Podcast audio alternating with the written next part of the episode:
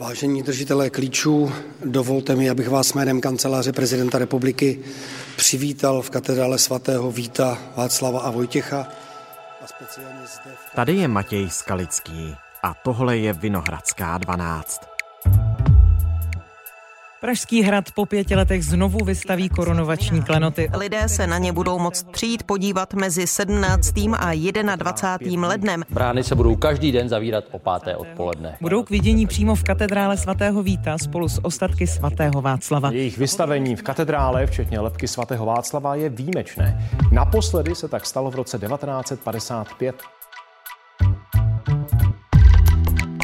Je to nejvzácnější český poklad, střežený v tajemné komnatě na Pražském hradě. Korunovační klenoty. Jaké legendy se o nich tradují? A je pravda, že si českou korunu na hlavu nasadil i Reinhard Heydrich? Vypráví kolegyně Lucie Korcová, autorka reportáží o českých dějinách.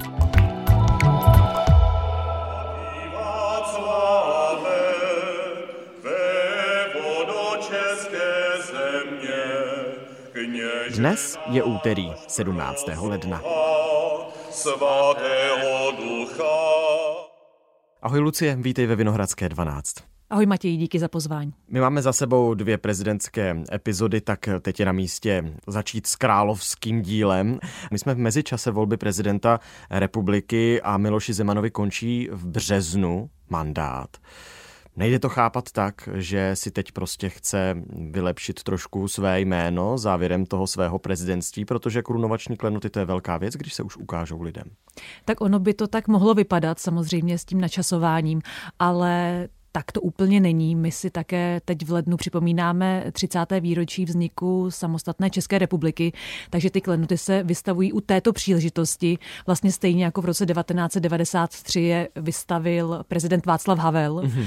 a většinou se ty klenoty vystavují opravdu na ta trojková a osmičková výročí, tedy u příležitosti samostatné České republiky a u příležitosti vzniku Československé republiky. Prezident je abych to stále ještě spojil, to téma královské klenoty a prezidentský úřad. Prezident je jedním z těch, kteří mají klíč k místu, kde jsou ty klenoty uschované. Tak kde bývají po čas té doby, kdy nejsou vystavené a kdo všechno je potřeba k tomu, aby otevřel tu místnost a nechal je vynést ven? Klenoty jsou uschovány v takové, chtělo by se říci, tajemné komnatě. Je to nejstřeženější místo v České republice. Ta korunní komora je v katedrále svatého Víta na Pražském hradě, je nad eh, tou zlatou bránou, kterou se také vstupuje do katedrály. Těch klíčů, které odemykají dveře k té komnatě a pak odemykají i samotnou tu skříň s těmi klenoty, mm-hmm. je sedm. Jak už si říkal, má je prezident republiky, má je také premiér, má je předseda Senátu a předseda poslanecké sněmovny, má je primátor hlavního města Prahy a pak příslušníci církve, tedy arcibiskup pražský a děkan metropolitní kapituly. No a když už tedy dojde k tomu, že těchto sedm klíčů se sejde na jednom místě, otevře se ta komnata, eh, tak jak velká práce je s tím, aby se ty klenoty dostaly ven a vystavily se? Tam asi předpokládám spousta bezpečnostních opatření. Ono samozřejmě, co přímo se odehrává v té komnatě, to, to my neví. nevíme. Mhm. Říkám, nejstřeženější místo, tam se dostanou opravdu jenom klíčníci, ale samozřejmě je to velká sláva.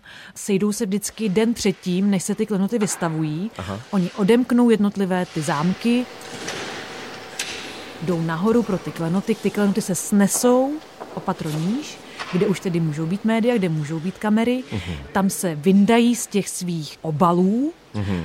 a každý z těch klíčníků s tím klenotům pokloní.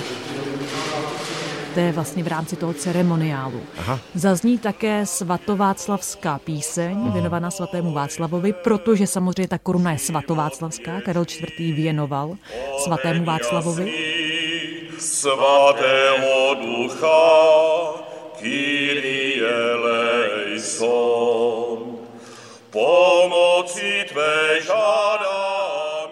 Poté přichází na řadu odborníci památkové péče, kteří ty klenoty prohlédnou. Na tom začátku, při tom vystavování, je to taková hodně zběžná kontrola, protože ty klenoty byly uschovány v té komnatě pět let, nikdo tam nesměl tak se nepředpokládá, že by se s nimi něco mohlo úplně stát. Navíc třeba ta koruna je opravdu z rizího zlata, takže tam nějaká koroze nebo něco takového vůbec nepřipadá v úvahu. A následně vojáci odnesou tu korunu dolů do vitríny, kam se uloží, našteluje, aby si ji lidé potom mohli prohlídnout. A pak tedy, což mě hrozně zaujalo, tak eh, tu korunu stráží vojáci. A vojáci jsou jak uvnitř katedrály, tak jsou venku kolem katedrály a jsou tam opravdu 24 hodin denně po dobu té výstavy, aby nemohlo dojít vůbec k žádným incidentům. Aha, aha, takže klenoty mají eh, vlastní bodyguardy. Pečuje se o ně nějak potom v těch eh, vitrínách? Samozřejmě jsou k tomu přizváni šperkaři. Od roku 65 to byl rod Beldových, vlastně tu jejich pobočku v Turnově založil někde na začátku 20. století jejich předek. A od té doby tam sídlí, mají tam dílnu, já jsem tam byla podívat, mají to tam opravdu moc hezké. Když něco třeba pilujete, tak na to musíte zatlačit. Jo? To znamená, že jako Prostě nějakou kondici mít musíte. Ale co mi říkal Jiří Belda, který byl poslední zatím z toho rodu, který se o klenoty staral a přizval k tomu i svoji dceru Viktorii, tak opravdu ta podrobnější kontrola následuje při tom ukládání těch klenotů, zda se s nimi něco nestalo po dobu té výstavy, ale nějaké zásahy moc nejsou možné. Přece jenom je to eh, nejvýznamnější nebo nejhodnotnější památka, takže úplně do ní nějakým způsobem zasahovat by nebylo vhodné. Navíc já jsem si to představovala tak, že budou s tou korunou sami, že si ji tam budou moct tak opečovávat. A on mi říkal, že to vlastně tak úplně není, že to je vlastně malinko neúplně stres, ale takový mumraj, protože tam je spoustu ať už těch vojáků, nebo církevních hodnostářů, nebo těch politiků. Oni na to mají třeba hodinu, dvě, aby se na tu korunu podívali zblízka, jestli tedy všechno sedí a na ty ostatní korunovační klenoty samozřejmě, ale vlastně není to tak, jak jsem si to představovala, že máš tu intimní chvilku s tou korunou sám, tak to ne, rozhodně. Vždycky tam je jako i víc lidí v rámci té akce, takže všichni se na to nějak chtějí trochu podívat zblízka a to tak jako trošku kontrolujeme, aby nikdo se na to nepodíval zblízka moc.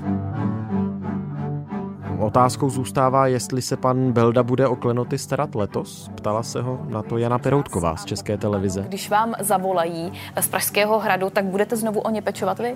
No, já myslím, že nám nezavolají, protože se tam dost změnilo a podle různých indicí, které já mám a to, co se teď kolem toho děje, tak eh, si myslím, že prostě nás letos, nebo poprvé po těch 65 zhruba letech k tomu nepřizvou.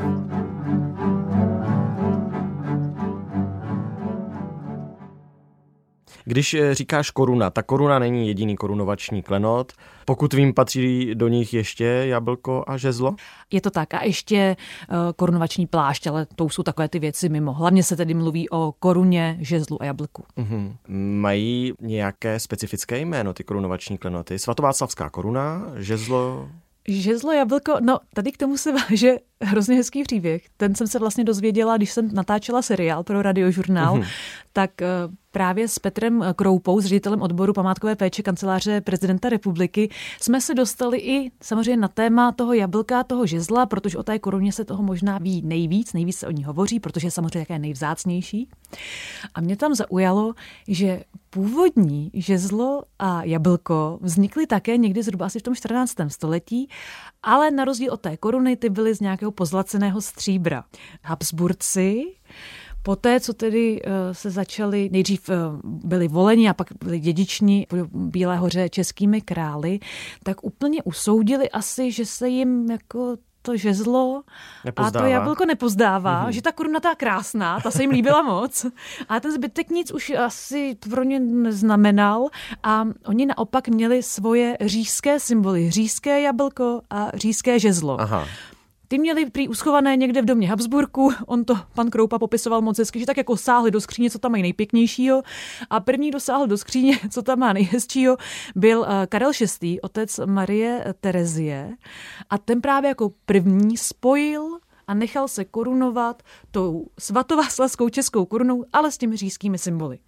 A co mě zaujalo, to jsou dneska české korunovační klenoty. To jsou ty, které my máme uložené na hradě. A to české jablko a to české žezlo by nejspíš měly být někde ve Vídni v Habsburském domě. Aha, takže to nejsou originály, to není původní žezlo ani původní jablko. No, Oni jako samozřejmě jakým způsobem původní jsou, jsou původně řízké.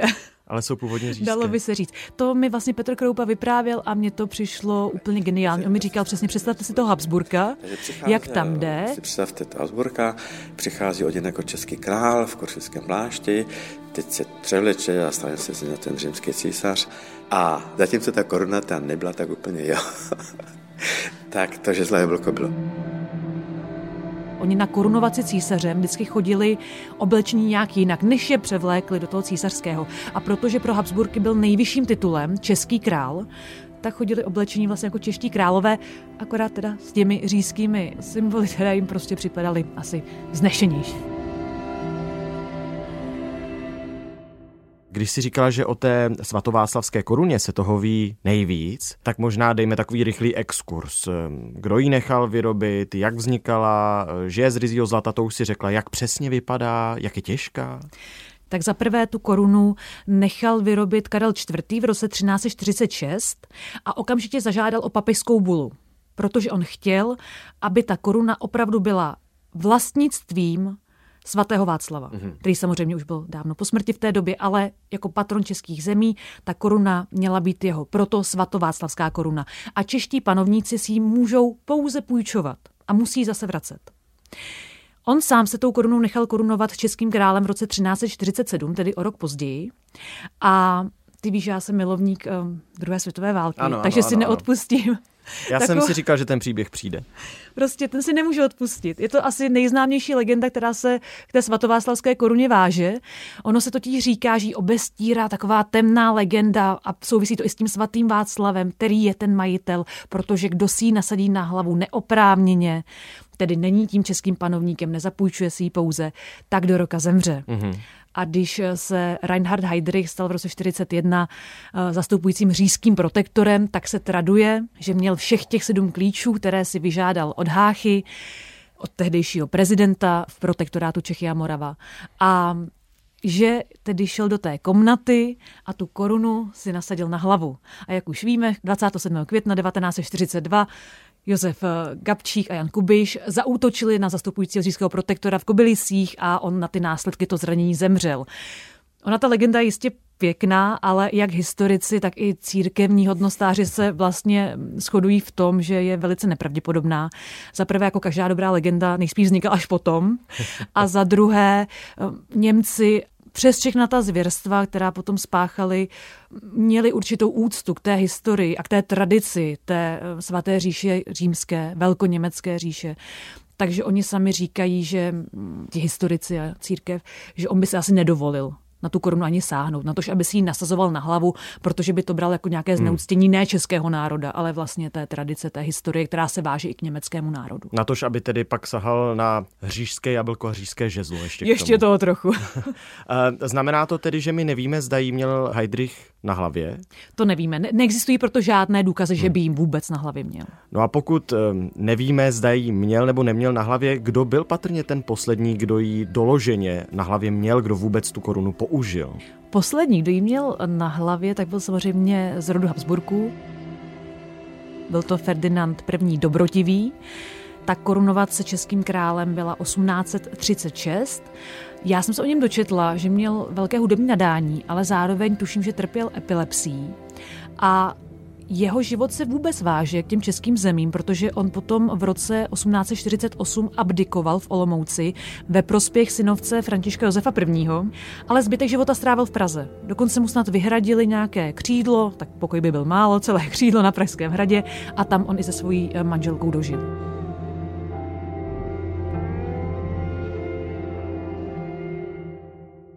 Já se doptám zpátky ještě na tu otázku předešlou, totiž my jsme rozebrali krásné příběhy, zajímavé, ale nedostali jsme se ještě k tomu popisu přímo té koruny, takže diamanty, zlato, co na ní všechno ano, je? tam jsou drahé kameny. Mhm. Vlastně ten základ té koruny tvoří takové čtyři části s těmi liliemi. Ty jsou tedy spojené do té jedné čelenky, je to osázené těmi kameny, každý je jiný. Mm-hmm. Ty dva pásky, co ji spojují, co se kříží a mm. uprostřed nich je ten křížek, tak ty dva pásky údajně pochází z opasku Blanky z Valois, A, manželky, manželky Karla Karla IV. IV. Hmm. To mi přišlo moc hezké. První manželky Karla IV. První manželky. Hmm, hmm. A to mi přišlo moc hezké, že tedy vlastně jak ten Karel, tak ta jeho žena jsou v té koruně otisknuti. Hmm, hmm. Mimochodem u toho křížku, když jsme nahoře, tak to je vlastně to místo, které tak badatele zajímá nejvíc. Hmm. A o tom se i v poslední době docela mluví, že jsou nějaké nové expertízy, nové moderní technologie, které zkoumají, co by v něm nebo pod ním mohlo být skryto? Co by vlastně tak někde v té koruně mělo být skryto? Protože na té koruně je nápis Zde leží trn z koruny páně. Že to říkám správně. A teď se furt zkoumá, kde ten trn je ale rengeny to úplně nedokáží odhalit. Teď se tam hrozně diskutovalo, že by to mělo být v tom kříži a pak zase někdo říkal podle pana Kroupy, že to je ale tavený zlato, že ten trn by to nepřežil. Pak zase ale zjistili, že tam je nějaká dutina, to myslím, že odhalili při tom posledním výzkumu. Tak celá ta noha je udělána jako scharánka, jako dutina. To znamená, že to je to místo, kde ten trn původně byl uložen a já předpokládám, že je tam uložen pořád. Takže památkáři shodují na tom, ten trn tam je. Trn z trnové koruny Ježíše, Ježíše Krista. Krista. Příběh krásný. Přesně tak. Asi to nikdo pořádně nikdy nezjistí, pokud by se neotevřela ta koruna, nezjistilo se, jestli tam teda je něco nebo není. Ano, tam je jediná šance opravdu tu korunu Což rozebrat. Nikdo dělat asi nebude. To určitě ne. Protože její historická hodnota ta je asi nevyčíslitelná, peněžní předpokládám taky. To je opravdu asi nejhodnotnější ze všech aspektů které nás můžou napadnout. Nejhodnotnější věc, kterou v Česku máme. Takže určitě se do ní nikdo nebude vrtat, aby zjišťoval, jestli tam ten trn opravdu je nebo není. Ale zatím všechny ty výzkumy ukazují na to, že tam je. Hodnotné jsou i její kopie? S těmi kopiemi je to složitější. No samozřejmě existuje celá řada více a méně podařených. Sám Jiří Belda dělal, nebo jeho rodina dělali tři ty kopie, první v roce 65 pro světovou výstavu v Montrealu, tak se vlastně i poprvé spojili s těmi korunovačními klenoty, protože jeho tatínek jezdil na hrad a vlastně udělal tu nejrozsáhlejší dokumentaci do té doby, Aha. protože tu korunu popisovali, měřili, měli k dispozici, myslím, že docela dlouhou dobu. A on sám teď dělal tu poslední, tu třetí kopii, už mi i říkal, že ho museli hodně přemlouvat ze středočeského kraje, protože ji vytvářel pro středočeský mm-hmm. kraj a říkal, že další kopii už opravdu tvořit nechce, protože to považuje za morálně a eticky problematické, protože jsme se o tom bavili. Je to nejhodnotnější věc, kterou tady máme. Váže se k tomu celá česká státnost, tak je to vlastně vnímaný jako český symbol, symbol české státnosti už někdy od toho 14. století. A vlastně vytvářet pořád nějaké kopie a vystavovat je třeba v obchodním domě, hmm. pro příklad, mu připadá nedůstojná a že to devalvuje vlastně hodnotu té koruny. Hmm. Jako Ale... kdybychom měli kopii vlajky eh, nebo hymny. Přesně tak. Existuje jeden zlatník, který si z toho udělal živnost a docela jich už vyrobil hodně, nevím, pět, šest, nevím. A mně to přijde teda jako smutný, jo. že je to taková dehonestace prostě toho symbolu, toho prostě, co tady je něco nejdůležitějšího v našem národě. A tady jako se to vystavuje v nějakých obchodákách. A nějakých... Ještě si tam neodpustím historku o asi za mě nejslavnější kopii mm-hmm. té korunovační koruny, protože v roce 1939, na začátku roku 1939, se v New Yorku chystala světová výstava. Její součástí měl být i československý pavilon. Jak ale všichni víme, přišel 15. březen 39 a Wehrmacht obsadil zbytek českých zemí. Tím se zastavila práce na tom pavilonu a mělo to tak skončit. Nemělo se o tom mluvit, všechno, co bylo české, najednou německé, nebudeme na to upozorňovat. Tehdejší starosta New Yorku byl ale velký sympatizant s českým lidem a on se rozhodl, že tak nenechá. A za podpory českých krajonů v New Yorku ten pavilon dostavili a on tam pozval prezidenta Beneše, který v té době byl třeba Británii, která podepsala eh, Mnichovskou dohodu, vnímán jako soukromý člověk. Ale New York ho tam pozval jako státníka, stále co by prezidenta, co by představitele, přijal se všemi státnickými podstami a dokonce ten New Yorkský starosta někde narychlo sehnal kopii té svatováslavské koruny. Nebyla prý úplně zdařilá, což asi nevadilo, protože na černobílé fotografii, která následně v New York Times obletěla celý svět, to asi nebylo úplně tak rozpoznatelné. No a co mi vyprávěl Petr Kroupa z odboru památkové péče, tak, že vlastně ta fotografie vyvolala malinko zděšení. Tak velký poprask, protože se zjistilo, že ta koruna nebyla, když eh, se šli podívat, tak ona nebyla v té korunní komoře. Protože když se přišli Němci podívat do té komnaty, tak ta koruna tam nebyla. Aha. Takže najednou eh, takové zavládlo, že by nám něco uteklo, Hmm, takže hmm. Češi rádi, Němci trošku v křeči. No samozřejmě potom ji našli. Ono se zjistilo, že ještě před Mnichovem eh, ta koruna byla odvezená tuším do Žiliny, Aha. právě z toho důvodu, aby nepadla Němcům do ruky. Pak samozřejmě ale vznikl slovenský štát, ještě předtím ona byla snad přivezena zpátky v nějakých trezorech ukládaná. Tam je to trošku spletité, ale Němci ji nakonec našli. Ale musím říct, že asi ten okamžik, kdy vešli do té korunní komory a ta koruna tam nebyla. A Beneš tam na fotografii ukládal do té vitríny v tom československém pavilonu v New Yorku, tak to musel být asi dobrý okamžik. Muselo zavládnout zděšení.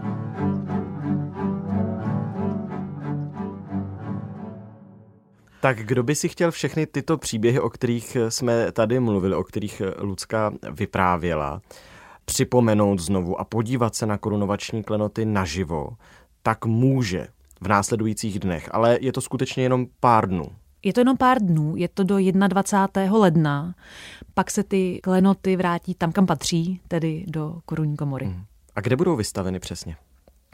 Budou vystaveny ve Svatovícké katedrále, což je taky krásný odkaz i úplně třeba k první výstavě v Československu, která byla v roce 1929. Bylo to u příležitosti tisíci let od úmrtí svatého Václava, jemuž ta koruna patří. A pak byly právě už vystavovány různě jinde. Samozřejmě myslím, že i znovu v té eh, svatovícké katedrále byly vystaveny, ale jinak to byl třeba Vladislavský sál, kde myslím, že byly i naposledy, že to nebyla svatovická katedrála. A teď se symbolicky vrací tam, kde ty čeští králové byli korunováni a tam, kde tedy ostatky svatého Václava leží, toho právoplatného majitele té koruny. Ono ještě u toho roku 1929 bylo zajímavé, že Tomáš Garik Masaryk se na tu korunu nepřišel oficiálně podívat. On ji viděl předtím, asi se vyndavala, nebo možná ještě předtím na to vyndavání poslal nějakého svého zástupce, mm-hmm. ale nepřišel se tam oficiálně podívat, protože v té době republika byla strašně mladá. Aha. Republice bylo nějakých 11 let a ty symboly tehdy prostě možná pro něj ještě furt představovali monarchii, tu nenáviděnou hmm. monarchii, které jsme se zbavili. Ono samozřejmě, pak se k tomu zašli stále víc odkazovat k tomu svatému Václavu a té české státnosti. Ale v té době asi Masaryk to vyhodnotil tak, že by nebylo úplně ideální 11 let od vzniku Československa tam obdivovat monarchistické symboly. A jak rychle si Češi navykli? Ty klenoty se za mě rychle staly symbolem té české státnosti. Oni po druhé byli vystaveny, když se bavíme o Československu, v roce 45, tedy po osvobození je nechal vystavit prezident Edvard Beneš. Mm-hmm. A tehdy už to úplně jasně deklarovalo, to jsme my, my jsme ten český národ, toto jsou naše symboly, které dokládají tu naši existenci po staletí a nepřemohli nás, nezahubili nás ani Němci během té druhé světové války, my tady jsme stále dál a ty klenoty to dokládají. Dokládají to, že my Češi jako národ existujeme. Tak díky moc, Lucie, že jsme o nich mohli mluvit společně. Taky děkuji.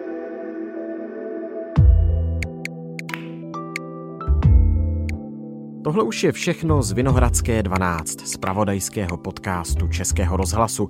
Dnes s Lucí Korcovou, editorkou Vinohradské 12 a autorkou řady reportáží a seriálů nejen o české historii. Mluvili jsme spolu o korunovačních klenotech. Po pěti letech jsou opět k vidění na Pražském hradě. Další Vinohradskou 12 už chystáme, tak si ji nezapomeňte pustit na webu iRozhlas.cz, v aplikaci Můj rozhlas a ve všech dalších podcastových aplikacích. Naslyšenou zítra.